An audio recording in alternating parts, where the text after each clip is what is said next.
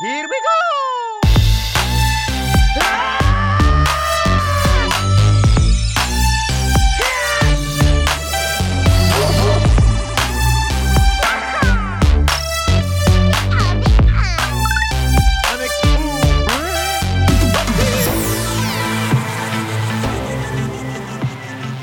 Hey there, my name is Bubba. My name's Anna. And you are tuned in to Church Nerds, a back row morning show. This show is made possible by listeners just like you and a strong partnership between Backrow Radio and Love Thy Nerd. And just in case you're new with us this morning, I am a founding member of Love Thy Nerd, which is a ministry that exists to love and serve our nerdy neighbors. I have almost 8 years in nerd culture missions and over a decade as a professional Christian right here on church staff. I am a completely unprofessional Christian. Oh, come on. I'm a casual Christian. Business casual. Business casual Christian. Yes. Final answer. I'm a stay-at-home mom. I homeschool our 3 kids, and I spend all of my spare moments at my sewing machine. Fun fact, one time we dressed our dog up as Batman for Halloween. Later we have kids. This was before we had kids to play paper dolls with, so. Oh, I thought it was after we had kids. Was it not? No, I'm pretty sure that was when we were still in Odessa and we went trick-or-treating with all of our friends who had kids. You're right. And we wanted to feel cool too. And you're absolutely right. Back when our dog was our baby and stuff, and then we had I don't know if that sounds babies. More pathetic or less pathetic to me, because I was thinking that it was after we had kids. No, definitely not. That would have been more pathetic. So less pathetic. No, well, I don't think it was pathetic. We just did what we could. Obviously, you wouldn't think it was pathetic. We're just so busy and broke from all of the other Halloween costumes that we just can't even think of dressing our dog up. So that's fair. Yeah. Well, hey, let's move the show along. Anna, you've got a game. You've got the game this week. I do. And I'm really not confident that this is going to end well for me. Well, I don't know. I mean, so it's kind of, I wanted to call it like apples to oranges. Okay. Because we are not supported by Apples to Apples on this podcast. Not a sponsor yet. Yeah, that's right. Yeah. No, this is actually almost like a would you rather, like a you have to pick one. You can only pick one. Okay. Okay, ready? Yeah. Ninja Turtles or Power Rangers? How long do I have to choose? Just as fast as you can. As fast as I can? Oh, this is not fair. Because I have a bunch of questions. Ninja Turtles. Okay. Frodo or Harry Potter? Singular Frodo or all of Harry Potter? Harry, I don't know. Oh, okay. You mean like the character Frodo or the character Harry Potter? Yes. I'm not stalling. I'm just asking clarifying questions here. I gotta go Frodo. Okay. Nintendo or Xbox? You're hitting me on my core here, Stall Cup. Nintendo. Okay. Legos or Funko Pop? Oh, Legos. Easy. Okay. Skateboards or rollerblades? Blades. Tamagotchi or Pogs? Digimon. Oh, okay. Marvel or DC? Marvel. All day. Star Wars or Guardians of the Galaxy? I thought you were going to say Star Trek. That is different. Star Wars or Guardians of the Galaxy. Yes. Oh, man. My heart is pumping very hard right now. Guardians of the Galaxy. Wonder Woman or Captain Marvel? Wonder Woman. Walking Dead or... What's MITHC? Oh, Man in the High Castle. That's it. Oh. Walking Dead or Man in the High Castle. These are so far apart. Walking Dead or Man in the High Castle? Yeah. Good grief.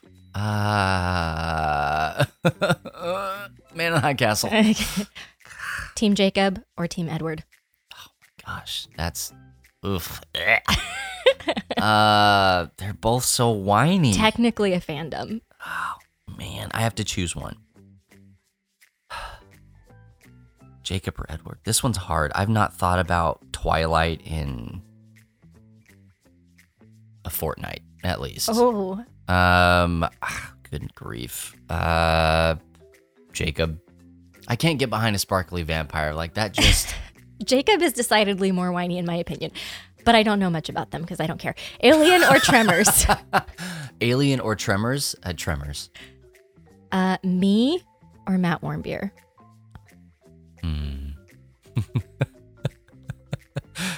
Oh, man, that is such a broad spectrum and probably the hardest question you've asked me yet.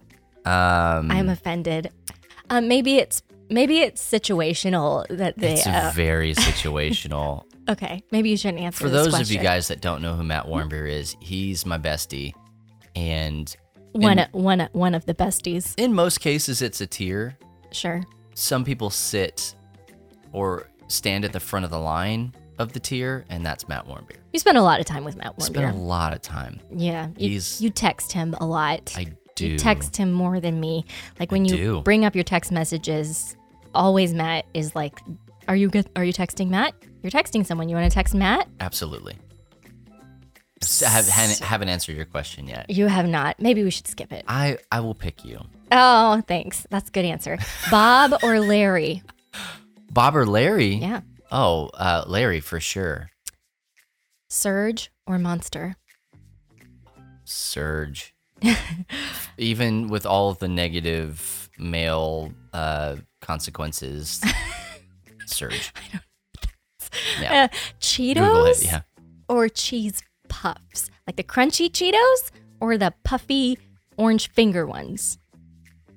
Orange. Oh, like the little. Yeah. You're talking like they are both. We're talking not both cheese Cheetos balls. They're both right. Cheetos. They are both Cheeto crunchy products. Cheetos or Cheeto puffs? Yes. Okay. I like puffs. Gross. Hey, come on, man. Mr. Pibb or Dr. Pepper? Oh, Dr. Pepper. Why is that even a question on there? Panda Express or Chick-fil-A? The Panda Lord's Express. Chicken Restaurant. Panda Express. How dare you? And in our also, it's so good. In our town, they are legit across the street from each other on the same side of the street. They directly are.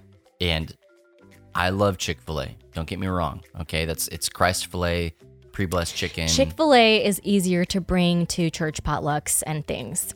Well, yeah, because you can get a plate of nuggets. I'm not bringing a bowl of lo mein to a church potluck. But if it's me, 100% of the time, I'm going straight for Panda Express. Okay. Fun fact, though, one time we went to Panda Express and the cashier, after he had given us our order, said that it was his, what did he say? It was his it was his pleasure to serve us, and we should know that he really meant that because he didn't have to say it. It was a straight dig. Complete. To Chick-fil-A. Yeah. Anyway. Which we love, by the way. We love them both. Yeah. We love them both. That's the end. That's all of my questions. That's all I got.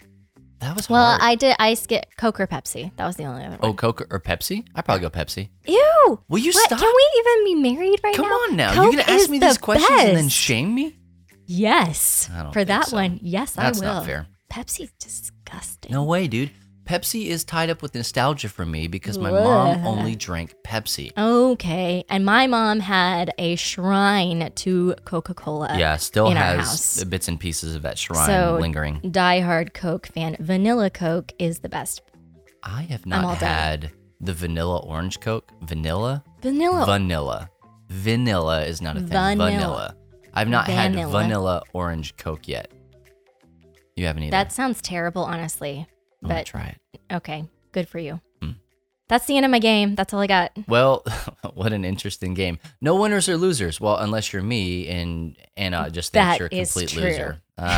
So this is what you get when you've been married for almost 12 years. So, hey, thanks for that game. We like to kind of play some of those at the beginning of the show just to kind of let you guys get to know us and also see, I guess, if we can humiliate the other person. Is that humiliating? It could have been. I might have got shamed for some of those answers. Slightly. Yeah, picking Frodo over Harry Potter. Just pick the right one and you will not be shamed. just do the right thing. What would Jesus do? That's the question we all have to ask. He would eat at Chick-fil-A. Just kidding. I am not making any statements. I'm not sure that he would pick that over Panda. I guess it would depend on what diet he was on. If Jesus is doing the whole 30, he might eat a Panda. Well... What? You think? I don't know. Those super vegetables? Where does the MSG fall in it? Maybe just don't get them. Just get whole bowls of vegetables. If you're eating at Panda. Steamed vegetables. You're getting MSG. They put MSG in their Coke, and I'm sure of it. like just in all of the things. I haven't looked. Never mind. We to be continued some other time. Oh, well, hey guys, we're going to take a quick break here and we'll be back at the top of the hour. And when we come back, we're going to be answering your questions for our AUA. That's what this episode is all about. Ask us anything. Ask us anything. So we'll be back at the top of the hour with our answers to your questions. Stay tuned right here to Back Row Radio.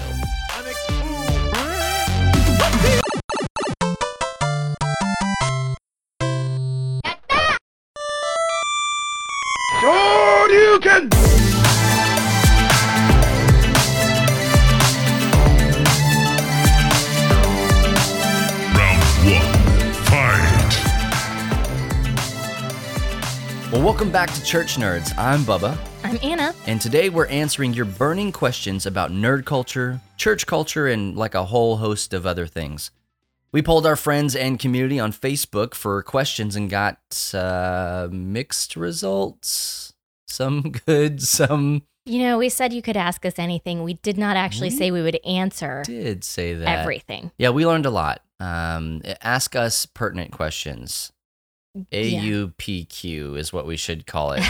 We got a lot of really weird things, but we combed through them and we picked a few of our favorites, and we're here right now to answer them for you. So Anna, what's our first question? Kyle Matthews wants to know if the existence of this show, Church Nerds, is going to affect the Free Play podcast or any of the other Love Thy Nerd podcasts. Short answer, no. Nope. Not even a little bit. If you guys are not familiar with the other podcasts that we do as a part of Love Thy Nerd, just head on over to lovethynerd.com and you can see all of the podcasts and shows that we do. We actually just got back, the staff did, from a retreat at the beginning of January where we talked about all of the things that we're going to be doing. And we looked at the stuff that we had been doing, including some of these shows, and asked ourselves, do we need to keep doing them? Because we keep adding more. And the answer was... let's see if we need to keep doing it. It wasn't a yes or a no. Yeah. And with this Church Nerds being added to the plate, it doesn't really affect a whole lot of people other than me because, just more for you to do. Absolutely. And, I'm working towards being a full-time, fully funded employee here at Love Thy Nerd. And so this is good because it gives me more stuff to do to actually fill that time. I can give you things to do. Hey, come on now. I've got a list going. Not for Love Thy Nerd, you don't. Oh, okay. Nice try. So anyway, to answer your question and to kind of dispel any fears that some people might have, no, this is not going to affect Free Play or any of the other LTN podcasts. I was actually just talking with Kate and Matt. We were talking about how much I text Matt. Before we were rolling, I was texting Matt and Kate about this. Of course you were. About what we're going to be doing, and we're going to be trying a couple of different things with the show to kind of spice it up and change it a little bit and rework the format so that it's something different almost every time that you hear it. It's very experimental. We're excited to Free Play? Of Free Play. Oh. Yeah. Because we felt like we kind of got into a rut of having to do this thing and then this thing and then this thing and then this thing. Okay. And it actually became hard to do. It became hard to produce. So we're going to try something a little bit more freeform, and we have actually 3 different formats that we're going to be trying. So, buckle up. Yeah, tune in for those things. I'm excited about it.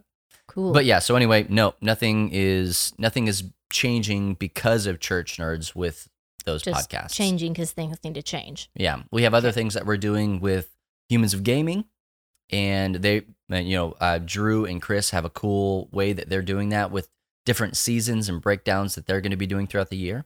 And also with our pull list podcasts, like Chris and Hector are going to be rocking on and continuing on with that. So if you subscribe and listen to our stuff, you're fine. We just added another one to the mix. So because we're bored. So. I need 15 podcasts just to keep me going. Well, actually, just this is so we can spend time together and talk to each other. Yeah. Hey, it's good to see you. Yeah. Hey. Yeah. Hello. Greg Collis. Oh, not Collins. Not Collins. I was going to ask you any relation to Phil Collins. No, that was copied and pasted to who? Phil Collins. You could ask him. I can feel it. No. Greg wants to know ninjas, pirates, aliens, or dinosaurs. So almost like what I was asking you earlier. Basically, yes. What's your answer? I have to choose one? It says or. Because this feels like smash up to me. It doesn't say choose any of the above. Yeah. I don't know. Like we used to do a whole lot of ninjas versus pirate stuff. We did kind of in our early marriage. Mm-hmm. Ninjas versus pirates was really popular. Mm-hmm. And Bubba was firmly in the ninja camp. I was definitely of the pirate variety, pirate loving variety. You remember the robot inflatable? And I don't know what happened to those things. I think one of our youth group kids swiped them or something. That seems accurate. Because I am like, that was really fun, and I wish we still had them. It was like little remote control inflatables that you could make fight each other. Yeah. And one of them was a ninja and one was a pirate. I remember racing them down the hallway. Yeah. Yeah. Well, so I used to say pirates. I'm no longer. No? No, because... You dressed up like a pirate for Halloween one year. Yes, I did do that. Actually, I'm like, pirates are real, and pirates are really bad. And pirates, not only is there like human trafficking and drug trafficking, and pirates steal people's stuff. Now we have porch pirates who take your Amazon orders from your porch. You consider those real pirates? They're pirates. They are taking what doesn't belong to them. So their cars are their ships, their wayward sea vessels. That's right. Okay. So I'm going with dinosaurs because dinosaurs were just born dinosaurs. They couldn't help it, or they hatched. Actually, they are not mammals. Well, technically born. They were made this way. Yeah. So also real. Where you fall on that? You think they're real? Yes. Okay, fight me. Fight you? No, I'm talking to the listeners now. Oh, okay. Yeah. Don't fight. Fight Bubba. I don't want to fight about it. I do not want to fight with anyone, and I don't like debate. So just agree with me or just don't talk to me. There are only like two scriptures that point towards dinosaurs. And all of the fossils. Okay, but those aren't scripture. Those aren't scripture. But if you go to the Creation Museum, in I think there's one in Glen Rose, there's another one in Kentucky, I think somewhere. Like the answers Glen Rose, in Genesis. Texas? Yeah. Like the answers in Genesis and all that stuff. That's not what this is about. What am I talking about? I don't know why you're talking about this. This is your fault. You picked dinosaurs. I just said dinosaurs. Pirates, and I would have had no biblical dinosaurs stance. Dinosaurs seems more neutral. I don't know. That's true. I'm stalling. I kind of want to pick aliens. Like I really like aliens.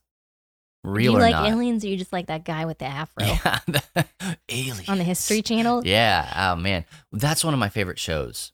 Not like favorite, like as in, hey, if I can choose anything, but I will sit down and watch that show. You will watch Sugar Rush and like America's Top Model. You will watch anything. I love a reality, or heavy air quotes, reality TV.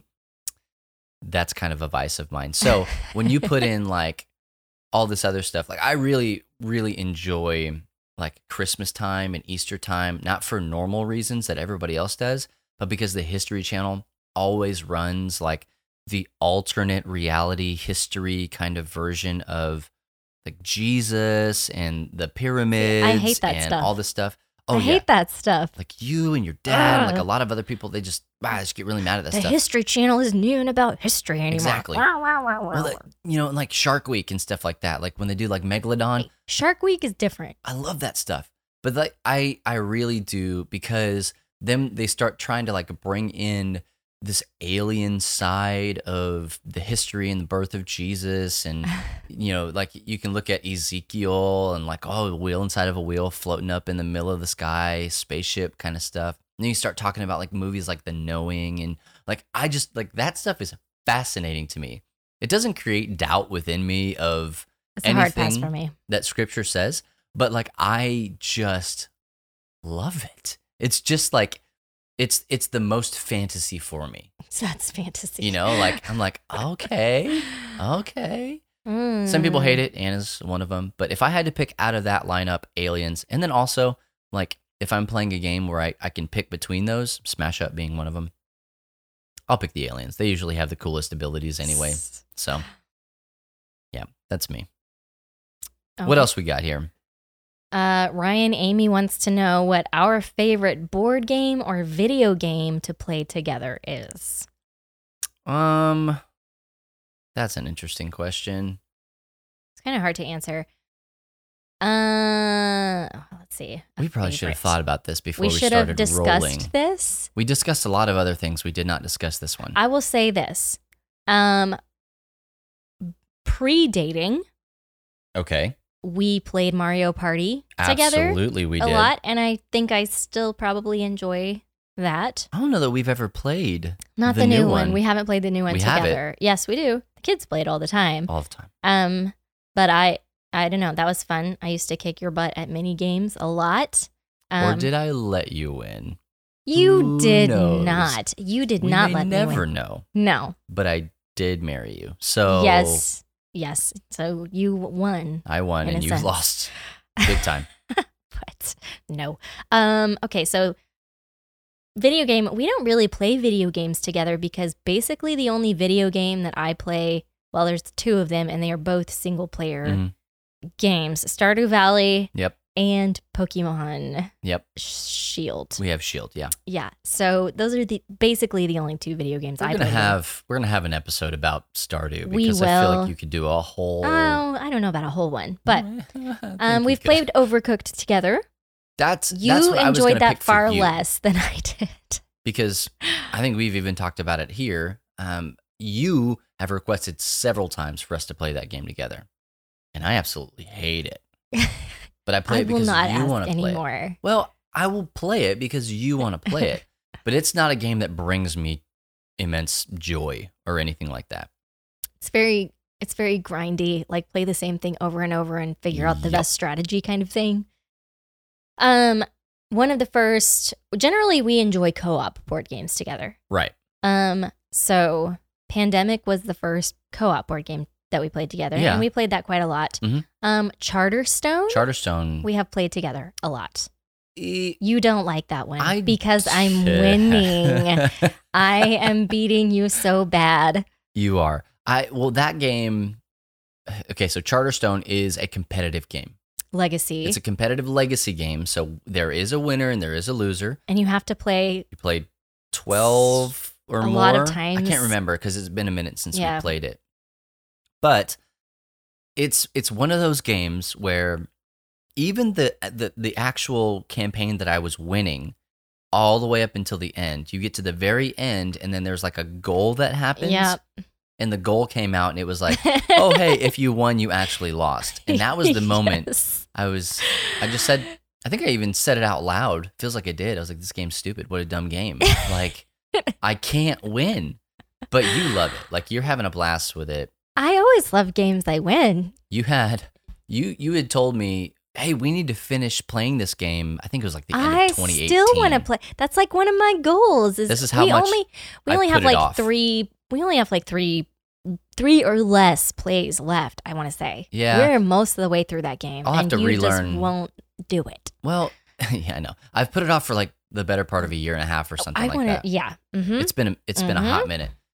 But you like it. I like it. And it is a fun game. Like it's cute and it's pretty and it's fun and you get to stick stickers on things. It's pretty cheap as far as like games go. You get to go through all the little decks and put in new cards and learn new rules.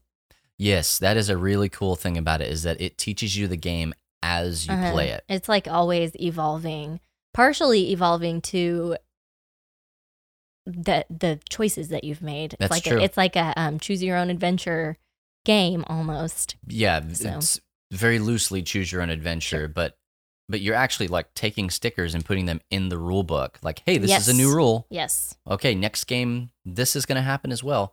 It's really cool. I like it. I do like it. I like the idea of it. Now that I've had a year plus to calm down, maybe I'd be. It's over there on the shelf. We'll play it. Don't worry about it. I would say that. The game that we like to play together the most, is probably Mario Kart. The video game that we play together the most. That was a really rough time in our marriage Mario Kart. As much of a high as Mario Party was for us, Mario Kart was a low because yes, I love you, but you were terrible at that game. I got good at 8. You did. You got real good. No, it was Mario Kart Wii. Mario Kart Wii. I was good at it. But I tried to coach you on that, and that was a stressful time in our marriage because I don't know what it was, but you did not want me to teach you how to play. And I am very good at Mario Kart. I wanted to just know how to play. Yeah, it's just not really how it works. I don't know. If it makes you feel better, when my dad tried to teach me how to do decimals in math, I had a very similar feeling that was just like ragey, just ragey. I don't know how else to describe it. Would it surprise you to know that does not make me feel any better? I just want to know how to do this. I don't want you to have to teach me. Why do I keep messing it up? I feel like I already tried the thing that you told me to do and it's not working, and I just want to throw this controller across the room, but I want to keep playing and beat it. Yeah. Well, you got good. You did get good, and you beat me several times. A small number of times. But enough that it happened, and we're talking about it on a podcast in front of the whole world. It felt good. But I think that was one that we played together a lot. We also played a lot of Guitar Hero. For a while there. I am not good at Guitar Hero. Never did get good at that one. I liked to play a lot of like skills-based video games. Even if they were competitive or otherwise, it was like you had to be good. It wasn't just like, oh, you're going to walk and punch, you know. With the exception of Castle Crashers. Which is a button masher game. You can kind of not know anything about it. Beat 'em up. And still manage to kill bad guys. And your partner is with you and can revive you an unlimited amount of times. And so that game was... That was it. That's the one. That's the one. Favorite. We played all the way through it. Yeah. You and I played from beginning to end. We didn't unlock everything. We didn't do all that stuff, but campaign-wise... A little fire electricity guy. Oh, no, wait. Was he the those are two different characters. The fire. You were the fire. I was the fire? You were fire. Okay. Yep. You were the red one because red's your favorite color. You remember that? That's right. Yep. Yes. I was the blue one. Red is my favorite color, everyone. Blue is the electricity. Anyway, I still love that game. Yep. That's one of the games that I buy on every platform. You have bought it too many times. I bought it enough. Yes. And then I would agree with you on the tabletop stuff. I think it's Charterstone. That's the one that you and I have enjoyed playing. I think we really liked Pandemic. Mm-hmm. Still like Pandemic. I still like it. But I think what happened is that one got a little bit table captainy, and I apologize for that. You were the table captain? I can feel that. I can feel that right now. Whether it happened or not, I can feel that. So that's anyway, fine.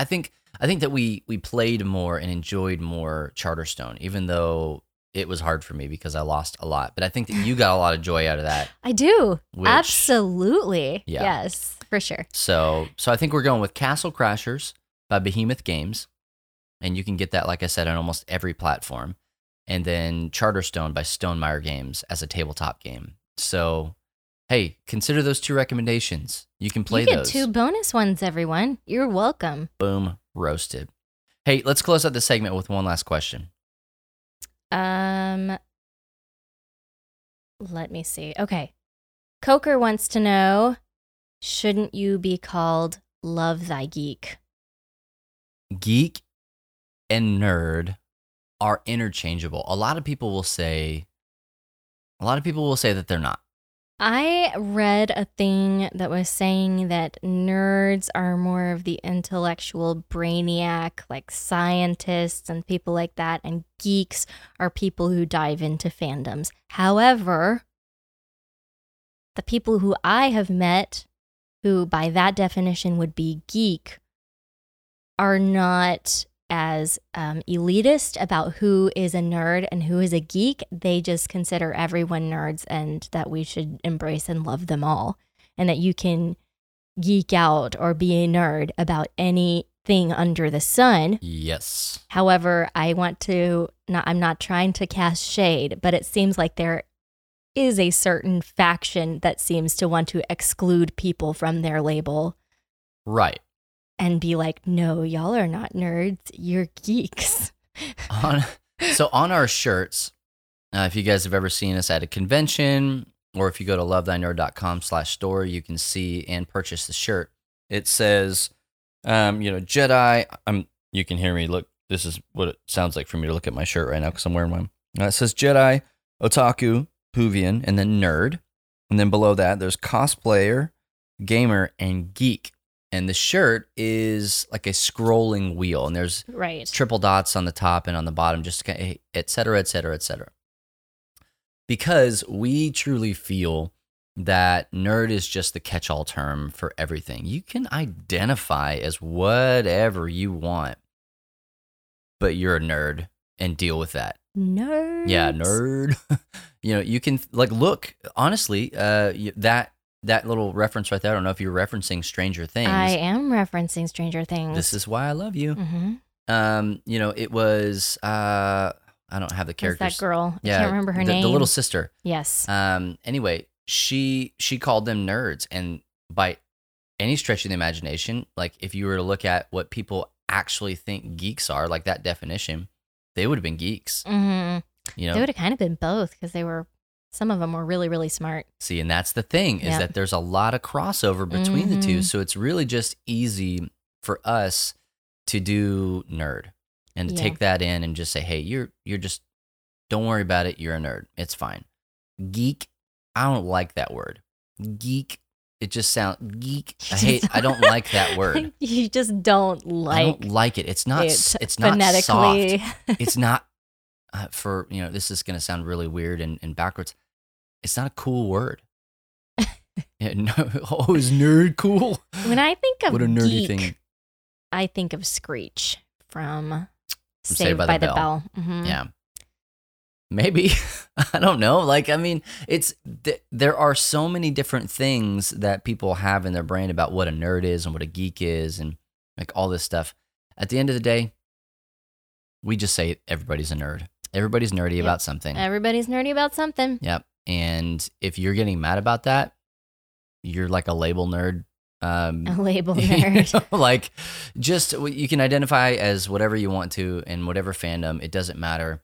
We consider you a nerd. And nerd is not a derogatory term for us. We're actually trying to reclaim and redeem that word. Thank you, Revenge of the Nerds in 1980s for making that terrible, because that's what happened. Pop culture took this word nerd and just demolished it. Willy Wonka made it amazing into little candies. So he did. He was, opposing forces for good and evil. Willy Wonka making the huge strides for the nerd community. But it's just one of those things that it doesn't matter. We just want to bring it back. You also look at culture nowadays. We're kind of in the phase of geek is chic, Yes. Glasses and stuff like that. And I love that. I'll take that any day of the week because it's very catchy. It rhymes and it carries the weight. But I don't think for me that changes anything about nerds versus geeks. It just, in that context, it carries, it carries the weight of what it is that we're trying to get across. In other contexts, I think nerd works better, but it doesn't matter. Right now, the nerds and the geeks, whatever you want to call yourself, we are running the show basically. It's where most of the money is coming from. It's where pop culture is leaning. A lot of the things that are rising to the top are nerd culture. Yeah. Fandom driven. So I don't really care what side you fall on. Nostalgia is the name of the game in media right now. Yep. She's a powerful mistress. So, yes. So whatever side you fall on, I don't care. But we are nerds, and we kind of consider everybody to be that. So, yep, that kind of answers that question. Hey, we're going to take a short break, and when we come back at the top of the hour, we will answer more of your questions. So stay tuned right here to Backrow Radio.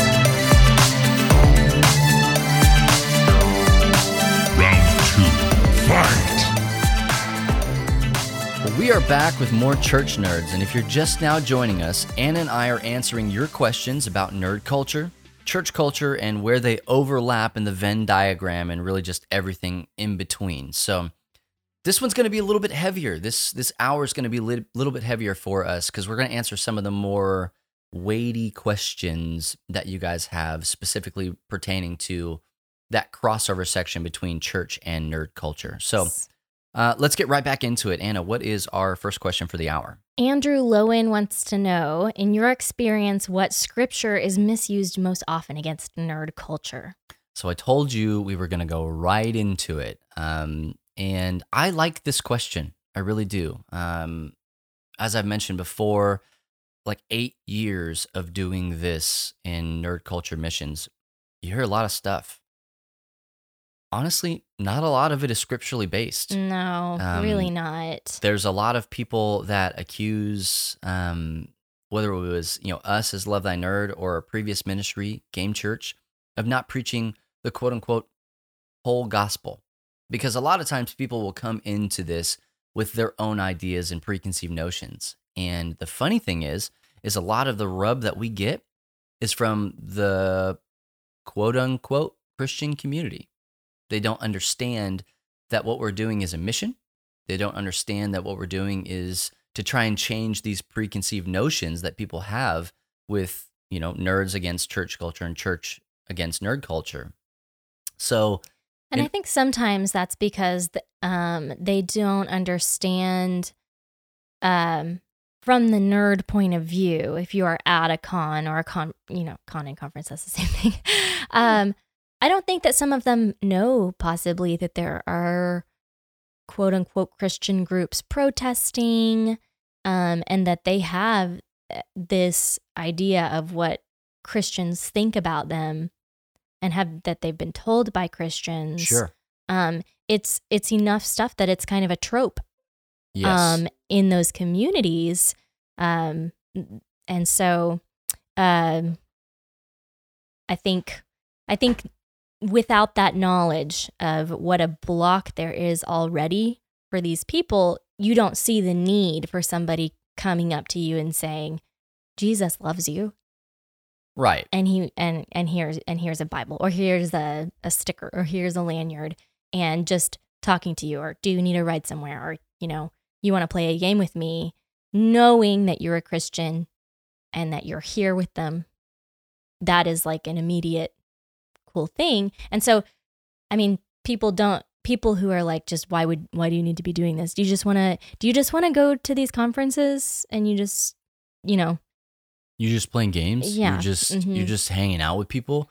You're not using the name of Jesus. And I'm sorry, if I don't mean to use that voice, it just kind of comes out of me sometimes because I think it's very lowbrow to take that kind of an approach with what it is that we're trying to do.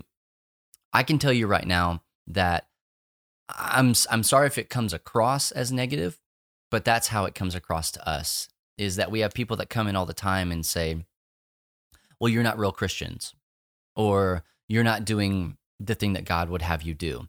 When we know for a fact that what we're doing is the exact thing that God has called us to do. And that's not something that we are looking at and going, well, let's just put up our walls and live in our bubble.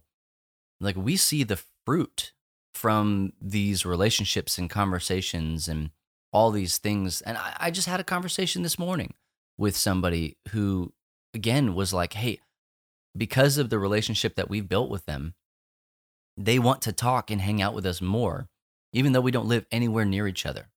But because of the time that we've taken to build up these relationships and really tear down these walls between nerds and church culture, like, we're seeing it work. We're seeing people more, inviting to Jesus and things of scripture in their life.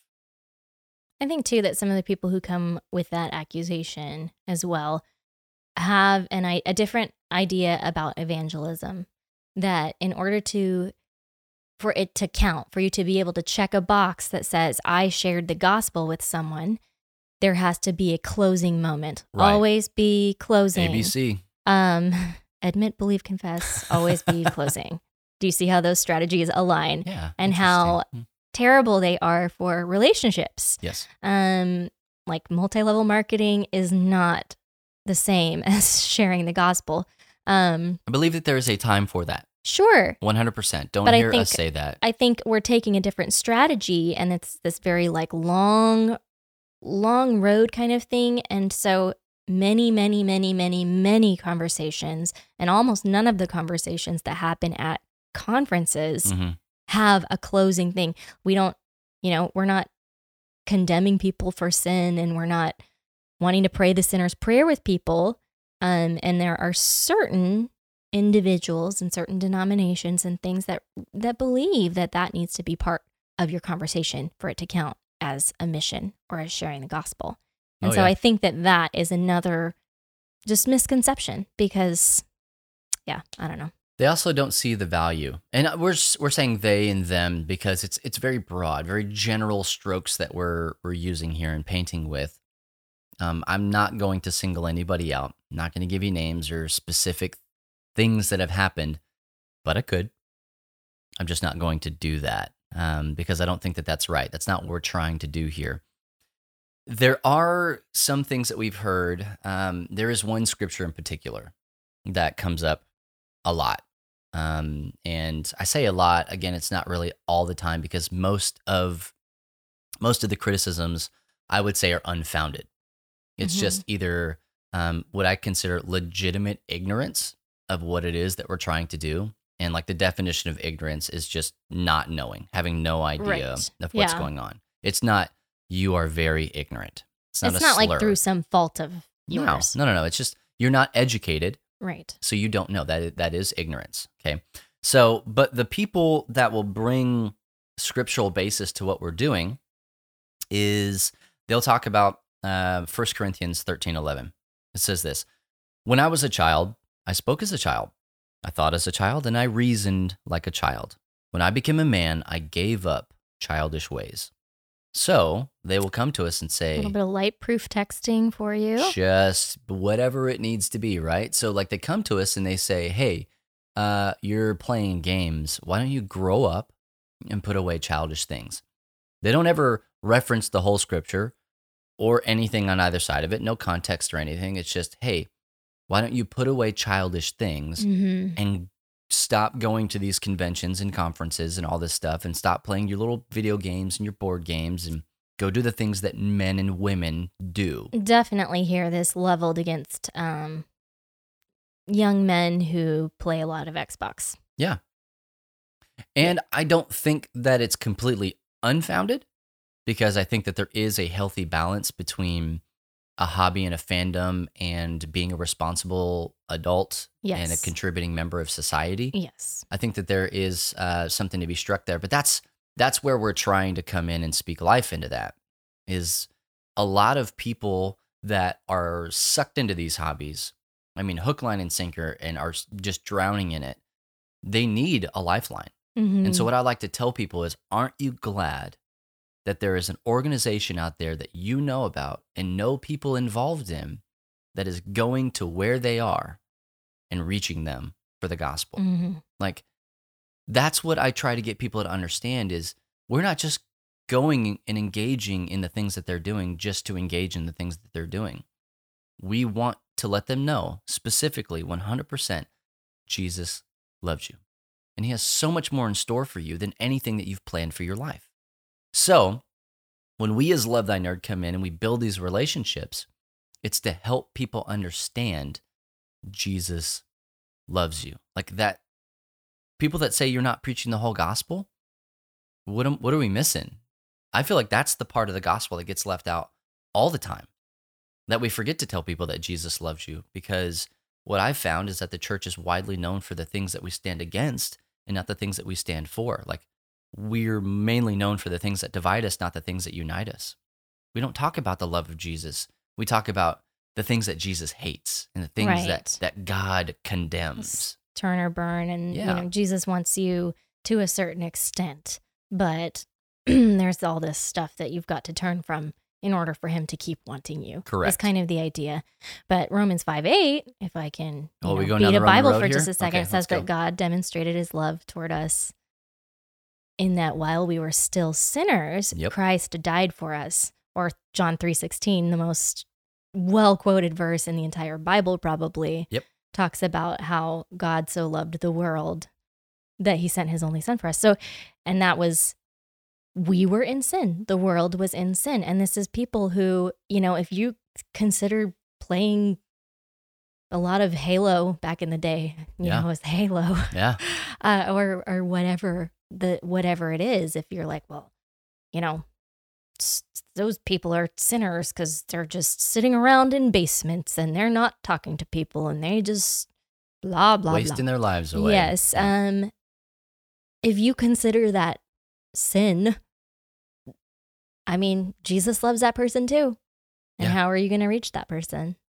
And so, that's what I find myself telling people is like, hey, Jesus loves absolutely every single person on the face of the planet. And I always bring it back to John 3:16. Like if I had to only share one verse about Love Thy Nerd and why we do what we do, it's like, that's easy.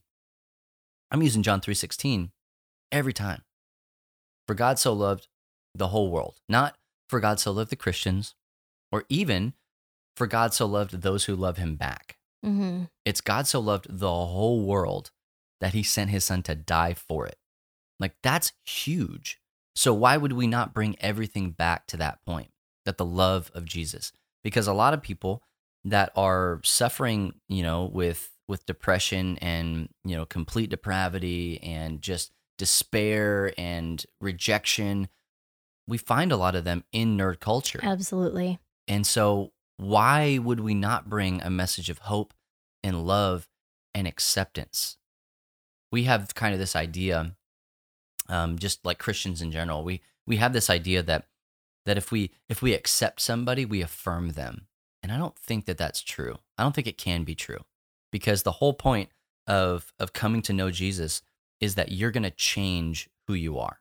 Like, not you personally are going to change, but you will change. You know, like Romans 12, you know, talks about being transformed by the renewing of your mind. Like, you are going to change when you come to know Jesus, because that's the whole point. He's going to take you from who you are to who he wants you to be. And if you think that you're just going to come to know Jesus and stay the person that you are, you're just wrong, or you don't really know Jesus, because he's all about transformation. Yeah. All about it. So, I mean, I just want to get it across that it's not, acceptance is not affirmation of the sin for whatever it is that person that you're trying to reach or talk to or pray for or whatever is involved in. But Jesus does tell us to come to him just as we are. He doesn't wait for us to get well and then come to him.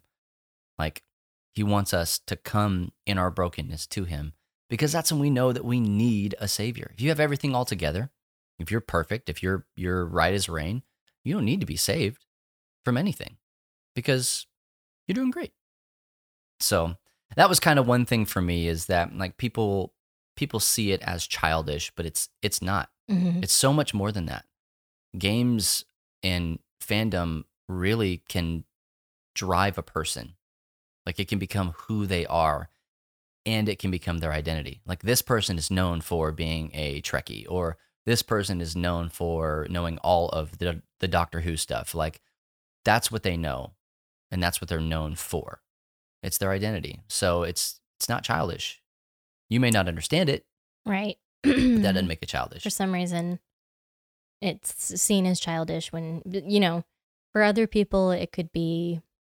I don't know, people nerd out about guns, or they nerd out about big time cooking, or everybody's a nerd about something. Absolutely. And for some reason it's like we've created this pecking order or tier of things that are worthy of being an identifier for you and things that aren't worthy. So kind of leveling the playing field a little bit. Mm-hmm. Yeah. What about you? Is there anything... I like you... When I read this question, it was like, it's really hard to think of a scripture, because a lot of people who come leveling charges at people, it isn't scripturally based at all. It has more to do with a misunderstanding about culture or a game or what is going on than actual scripture. Sure. So I really thought of the like D&D satanic panic era because there was a lot of concern from pastors, from parents. I recently did a seminar, like a little breakout, like 2 weekends ago, and I said D&D, and somebody stopped me and said, "What is D&D?" The D&D stands for Dungeons and Dragons. There we go. Just to clarify what we're talking about. All right. Yes, Dungeons and Dragons.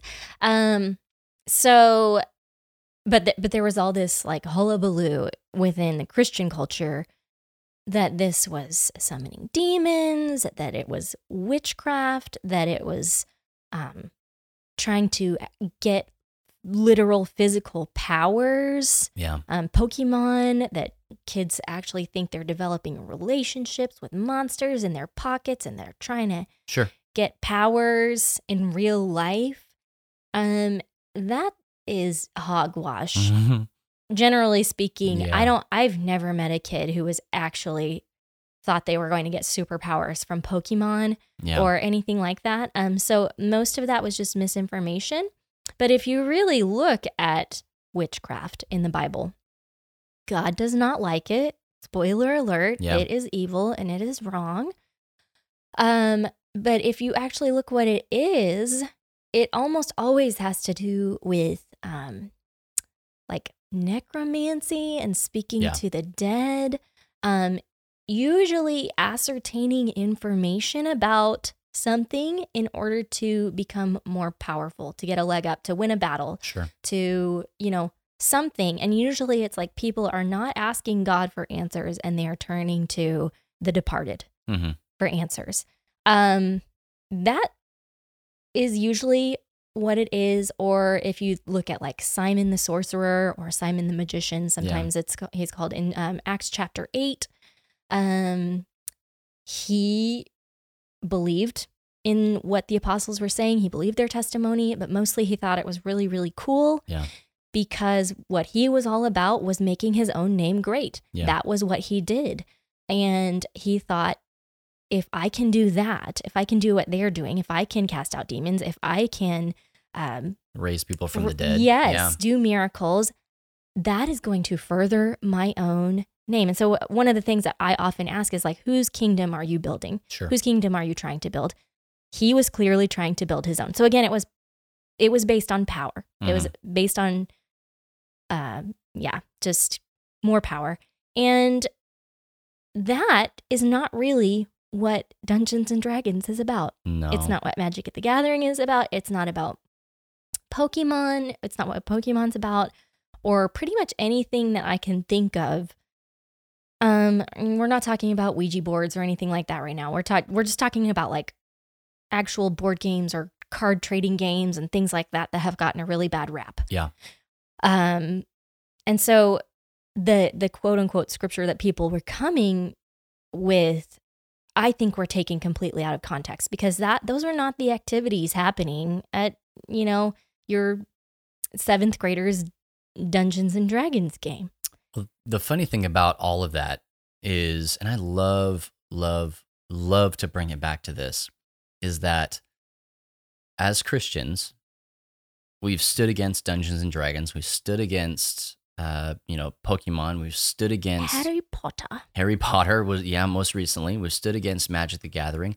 And these are all of like the heavy hitters. These are the top. And there's other things in the fold, but we've stood against these things, and yet we cling to Lord of the Rings and we cling to Chronicles of Narnia because they were written by Christian authors. But you can look at that and go, how is a spell in any, anything in Harry Potter any different than having to speak friend and enter in Lord of the Rings in a specific language at a specific spot in a specific way? Like, how is that different? I've asked that question several times, and I usually either get a chuckle or, well, that's not the same. And I'm like, well, it seems the same. It's all the way the different. Same. It's all the way the same. I also get a lot of people too that have said, well, those are actual spells that they're casting in Dungeons and Dragons or Harry Potter or Magic the Gathering. And my first question is, how do you know? This is a legitimate question. Like, do you have a book of spells? Do you know that? Burn it. Do you know somebody who has cast that spell before, or did somebody tell you that was an actual spell? So it's just like those Chinese letter tattoos or something. Oh yeah. It's like, how do you know that means that? Yeah, it's like Michael Scott that says, "Oh, I know what that's Chinese for California roll," on that episode of The Office. And so like it's one of those things where, again, it's a lot of ignorance and hearsay and stuff like that. And I tell everybody, any seminar, breakout, teaching, anything, sit-down conversation, I tell people, educate yourself. Do your research. Even Anna and I telling you right now, do not take that as gospel truth. Go out, do your own research, and educate yourself. For the love, do not start your research on YouTube at looking at, 1998 pastors and their rants against things. Oh, man, I could do we a don't have whole to go into it, show on that but guy. Start with the creators of whatever the thing is that you are researching and look at who they are and what they were trying to accomplish instead of what somebody else has said about them. So anyway, long story short, those are some of the things that we hear. Let's see. I think we got time for maybe one or two more, depending on how long we take. So why don't we go ahead to the next one? Bradley Johnson asked a really good question. Are there themes that cross a line for you in board games, video games, TV shows, and movies? And if you have a line drawn for themes and topics that you won't tolerate, where does that line stand? And he used an example that when he was a kid, he was not allowed to watch shows or play games that had any demons in them. So for me as an adult, this is actually kind of weird because, like, for me, my threshold is actually a lot lower than it was when I was a kid. So when I was growing up, I grew up with horror movies. Like I had shelves of horror movies on VHS that I could go and pop the tape in. And I mean, I cut my teeth on those things. I grew up with them. That was a big part of who I was. And I will tell you, I did not have a lot of nightmares as a kid. I didn't suffer from night terrors or anything like that. I'm not saying that's a one-to-one correlation or that they do or don't cause them, but it was just something that I had and I did, and it was around me all the time. And if you know anything about those kinds of movies, you know that they have certain situations in them. And we're not going to get into them deeply. I'm not really even going to scratch the surface of them, but they are, sexual in nature. We will say that, and you can figure out the rest from there.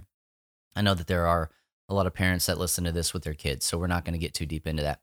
But I will tell you that is my line. Mm-hmm. Personally, that is my line. And, as a couple, we have had to address that in our marriage because it either made you feel uncomfortable or it put us in not good standings with each other and all sorts of stuff. No matter how I took it, it didn't matter. It was one of the deals of, is that something that I want to be a part of? And the answer is no, it's not. When I was a kid, it didn't, I'll use the phrase, it didn't bother me per se, but it did affect me. Yeah. So there were a lot of things that I had to work through as a young man. And, as becoming older, there are things that I've had to work through. I think as a kid, you don't understand the implications that some of that has on your development at all. I would say, like, as a man, and most recently, The Witcher was the most recent thing. And I will tell you that I made it all the way through The Witcher. I did. I watched a lot of it with my hand up, covering 7/8 of the screen most of the time. And that's my biggest thing against that, is I feel like all of that could have been cut out and we would have been just fine. That, by the way, is the definition of prudish. And I'm okay with that. If anybody wants to call me a prude, I'm 100% fine with that. It's not derogatory towards me. That's like a legitimate way that you could use to describe Bubba Stallcup is prudish. And that'll always be a red flag that comes up with me is, well, does it have nudity in it? If it does, you know, maybe I'm not going to watch that. That's a big turnoff for me these days is, you know, sexual conduct stuff. And it comes up all the time in the stuff that we watch. It's really hard to find shows, and you know it's in a lot of nerd culture. Oh yeah, there's a lot. Big time. There's a lot of it, and so it is. It can be hard to navigate, and I think that because of that, it has to almost be a self-filter kind of thing. Because if you're going to have a conversation or enjoy a fandom, you have to edit it and filter it out for yourself. Absolutely. Because the creators are not doing that. But does that mean that you are going to not participate in that fandom at all? You know, I guess that's the question. Specifically for me, I have to find that line. There are sometimes I draw it hard in the sand, and there are other times I watch with my hand over the screen. And sometimes too, so you'll have a certain person handling a fandom. Like, I don't know any of these people's names, but whoever it is that has taken over the Star Wars universe or, you know, people who are in charge of either directing or creative content for certain individuals or fandoms, and they handle stuff like that differently. Yeah. And so sometimes, like, there's one of the Ninja Turtles movies that's just horrible. And then there are other Ninja Turtles movies that are like, I would let my kids watch. Yeah. And it's all the Ninja Turtles, but it was different directors and, you know. So I would say for myself, you know, it does have to do with who are you? What have you struggled with? And if you have to ask yourself the question, I mean, like, is this good for me? Just maybe turn it off. If you find it searing your conscience, or you feel a little bit unsure or a little bit icky, and you have no reason for pursuing that, then just turn it off and don't watch it. You're allowed to do that. Yep. If you are, I actually, as we were preparing to do this podcast, I was talking to a friend of mine, specifically about The Witcher. Because, and I hope she doesn't mind me bringing her up in this podcast. I love you, friend. She was asking me, she has a friend or a relative or somebody who she is trying to have conversations with and build a relationship. And that person has come into her world somewhat. Yeah. But that person would like to talk about The Witcher. And she doesn't know anything about The Witcher. And she wanted to know, you know, she watched a little bit of it and asked me, is this okay? How far do I go in order to pursue this relationship? And I kind of told her, just it's okay. It's okay to, you know, if you're specifically pursuing a relationship with someone and you are capable of your own abilities to do that self-filtering. Yeah. Watch it with a remote or whatever, because you want to be able to have a real discussion and be taken seriously by that person. Yeah. And to maybe even have, it's okay even when you're talking with a person and be like, you know, I really didn't appreciate these certain things. I felt like some of this stuff could have been left out. I don't know why it was put there, and here's why I disagree with it, but here are some really cool things. Oh, yeah. And then launch into a discussion that you can bring. That's part of who you are. That's part of your biblical worldview. Is part of your identity, and you are allowed to talk about that. Absolutely, you are. And so I wasn't allowed to watch a lot of stuff with magic and witchcraft and just pretty much anything that made those things appear as good. Right. So it wasn't like you can't watch anything with magic, because there are people who try to practice magic. That's for real. Demons are for real. All of these things are for real. Yeah. But when I will say it bothers me when we watched Paranormal Activity. We watched Paranormal Activity together early on in our marriage. Probably the first horror movie I've ever seen. And a terrible start because we don't do horror movie. We did not do. I didn't even want physical copies of them in my house. Right. And I was very bothered at the end by the fact that it ends hopelessly. Mm-hmm. Like there's nothing that can be done. If you end up in one of these haunting situations or with poltergeists or whatever it is, they brought in the priest. They tried to do all of the things, and the name of Jesus has no power, no effect, no nothing at all. Yeah. And you're just doomed to suffer for the rest of your life from all of this oppression and all of these things.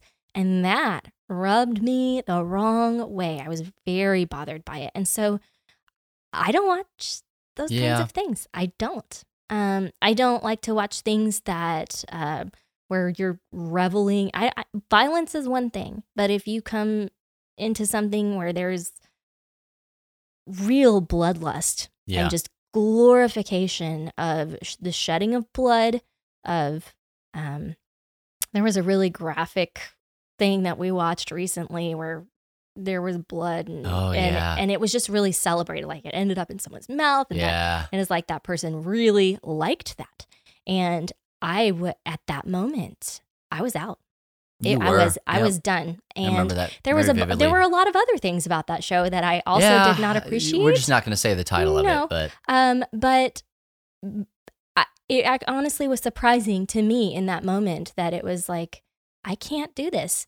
That human life it matters, and it's, you know, there is some sanctity in it, and there are cultures that do some of that dark stuff, and I think that is directly in conflict with our image-bearing qualities, and I just don't want to watch that celebrated. Yeah. And so for me, that's a line that I can't do it. And you stay away from it very well. Like you'll even come into the room when I'm watching something that you don't agree with, and you're like, do you have to be watching that? And I was like, well, I started watching it when you were in the other room. Like, I know. I'm not an idiot.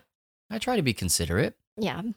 But that being said, guys, those are just some of the things that we take issue with. And you ask us, so those are our answers. Your lines may be completely different. Absolutely. I can tell you. Very individual. In relation to Bradley's initial question here, demons and darkness and stuff like that, it's not a line for me. It is a line for her. It is a line for her, a very hard line for her, but not for me. And it's not because I revel in that stuff or anything like that, but I think like I can watch all the movies that you're thinking about, whomever you are, whatever you're thinking about, like those horror movies, I can watch them, maybe to a certain extent. There are some movies that just, they get me the wrong way, and it's when things become real. Like I look at that and say, that could actually happen. Then it starts to rumble me a little bit. Mm-hmm. There was one video game too that you played.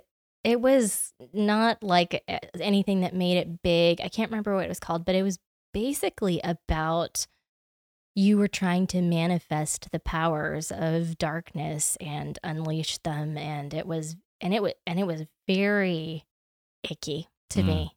And it was very different. It wasn't like what is that you like to play so much? What? You know, your favorite computer game. What is it? My favorite? Diablo? Yes, okay. Diablo. She was just moving her hand up and down with chopping motion, so. Diablo, you know, is, you're just down, you're slaying things, and, you know, that's just what it is a lot. Is I actually justified Diablo 2. Well, Diablo. Because you're killing demons? Yeah, with my grandma, because I wanted to install it on her computer, and she was like, what is this demon thing? And, you know, she's got every right to say that. Diablo is another one of those games that got a really bad rap. I said, Granny, I'm killing the devil. And she said, okay. And then we were off to the races. Well, it's gameplay-wise, it's not much different from the things that I played, you know, Age of Kings and all of that. Right. But, you know, this other game, it was different. It was It was dark. I can't remember the game that you were talking about, but I believe you wholeheartedly because I've played a whole slew of games. I did not like it. I did not like it. Well, I'm sorry about that. Yeah. But hey, the moral of the story here is know your line. Know where it is, and you choose if you cross it or not. Yeah, and I think ask the Lord. Yeah. But it's I think it's probably obvious for you. I think it's probably pretty obvious for you. For us, it's very obvious where ours are. Try not to make your line someone else's line. Do not project. That is what I think that we probably need to speak into this is there are people who could watch the show where the blood ended up in the guy's mouth, and that might have no effect on them.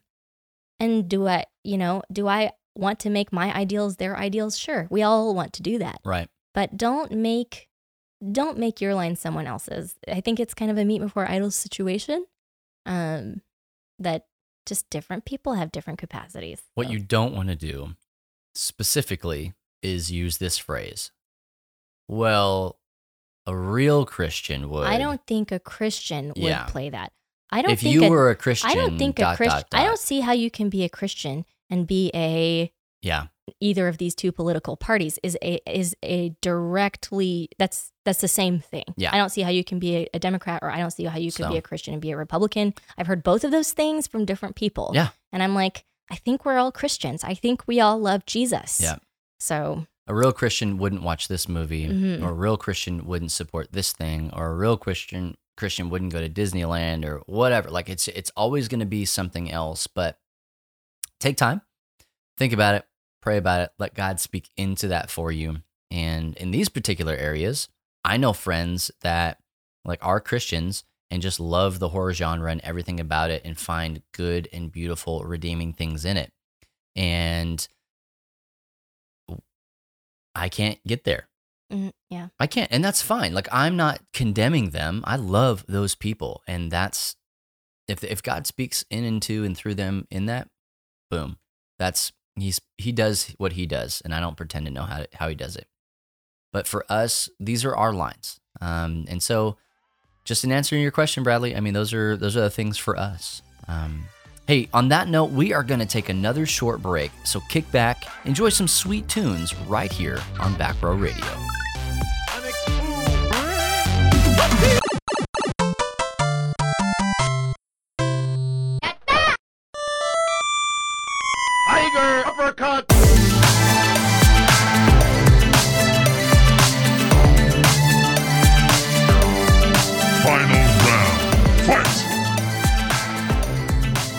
Back, and to close out the show this week, we want to answer one final question.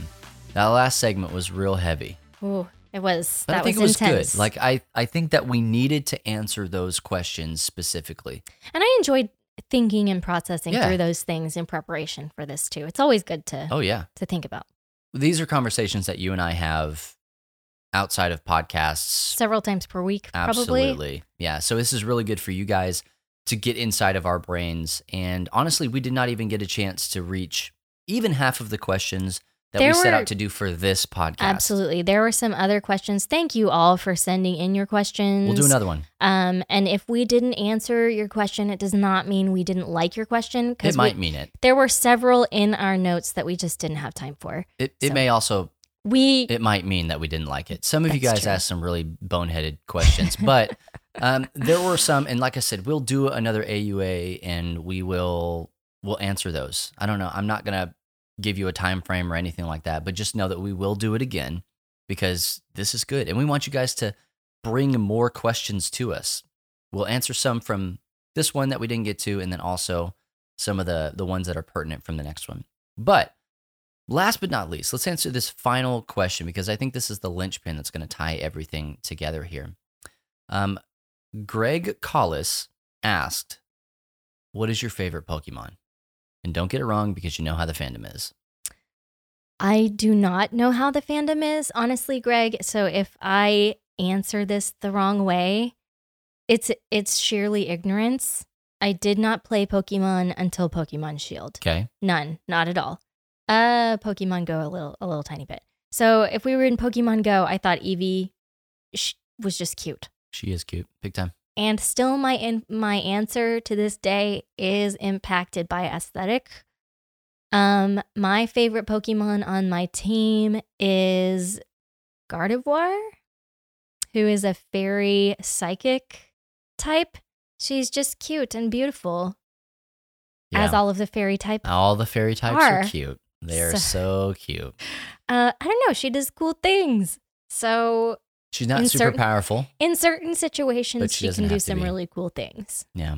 I am also not very far in Pokemon Shield. How about you? Yeah, mine's Kirby, hands down. So moving on to our nerdy recommendation. We try and give you something every single week that you guys can go out and get and bring into your house, read, play, do whatever. This week, it happens to be another game, and it's another tabletop game. And this week, we're talking about Parks from Keymaster Games. Parks. This so good. Is a great game where you hike and you make memories as you visit all of the different national parks, really as many of them as you can. It's a really low-key game on the surface. I put it into the category of unassuming, but you can also be as ridiculously strategic as you want to be if you choose to play it that way. It's a really cool game because it scales with your playstyle. The art is very beautiful. The pieces are wooden and gorgeous, and they fit together, so it gives you something to do in between turns while you're waiting. It's very aesthetically pleasing. And the theme itself is just very calming. Like, the art is very beautiful. Nothing's harsh. It's all, like, really warm tones or bright colors. Even the dark stuff, like at night, is still very serene and beautiful. I have suggested to Bubba several times that there needs to be a kill each other aspect to it. I want there to be a bear who will eat you at night if you're the last person on the trail. Bubba spoke with the developer, and it seems like he might have left that out on purpose. On purpose. Because he does not want... Because he wants this certain vibe of just enjoying the journey kind of thing and not letting this fear of the night creatures. Right. So, like, it is a competitive game, but really only in as much as there is a winner. You can't attack people in this game at all. Right. I like to say that if you get angry while you're playing this game, that there's just something deeper in your life. Just find that root and treat it. It is never, ever, ever the game. It's not so-and-so visiting the park that you wanted to visit. It's something deeper. You could be playing with a turd. I think you could be a turd in this game. It's not encouraged. I don't recommend it. It's possible. Well, there's going to be a Kickstarter on February 4th. So I guess just depending on when you listen to this show, or if you listen to the syndicated podcast version of it. February 4th, 2020. 220. That's too many zeros. That's 2020. Yeah, the year of our Lord. So if you're listening to it as it releases, it launched this week. And this is for their new expansion, Nightfall, where they're going to add more parks in. Bears? No bears. Man. They're adding more parks in, and they're also expanding some of the gameplay to give you some extra moves and like actions that you can take. And if you've played parks before, they're adding in some extra year cards to make bonus points a little bit easier to get. It's really cool. But they're also adding a new series of games with it called Parks Memories. And this is going to be a matching game that's also going to scale with your playstyle. So you could play them casually with your small children. We have 4-year-old. When you say matching game, you didn't hear exactly what I'm saying. Matching. Turn over a card and turn over another card. Turn over tiles. Not these games match and are part of a set. Well, they are. Matchy-matchy game. They're matchy-matchy. So it's all. It has the same art on it, but it has a different play style. And if you want to know more about that, we have an episode coming out of the Free Play podcast where I interview Jen, who is the community manager for Parks and for Keymaster Games. Jen. Yeah, Jennifer Graham-Mock. I thought you said Jim for a second. Got it. And so I actually just got done interviewing her today, so we're going to air that hopefully this week. And she talks about how that game actually plays. But It scales, so you can play it with your small children, or you can also play it with your strategic game group because there are higher level gameplay elements in it that you can use. It's really cool, and I cannot wait to get my grubby little mitts on it because I love everything that they're doing. You can head on over to keymaster.games, and if you're not familiar with the internet, that's www.keymaster.games, and it'll take you straight there. You can get more information, and you can back it as soon as it kicks on Kickstarter. This is not a paid promotion. It's not. We just legitimately love this company and really specifically parks. It's something that has brought a lot of joy to our family and also our game groups. And it is my second favorite game of all time, trumped only by Beast of Balance, which we have already recommended for you. So, boom, roasted. Be sure to check us out online at lovethynerd.com for amazing articles on all things nerdy, as well as this show and our other podcasts and videos. If you'd like to directly support our mission and become a financial partner with Love Thy Nerd, please visit lovethynerd.com/give. We're a qualifying 501c3 nonprofit organization. We are a nonprofit organization. Let me say that again. We would probably be the only 501c3 for-profit that exists. 501c3 nonprofit organization, and your gifts are all tax deductible. You can also find us on social media at Love Thy Nerd on all the major platforms, and as always, right here on Backrow Radio each and every Friday morning. Once again, I'm Bubba Stalkup. I'm Anna. And we'll catch you next week on another episode of Church Nerds. And as always, if no one else tells you this today, remember it's true that Jesus loves you, nerd.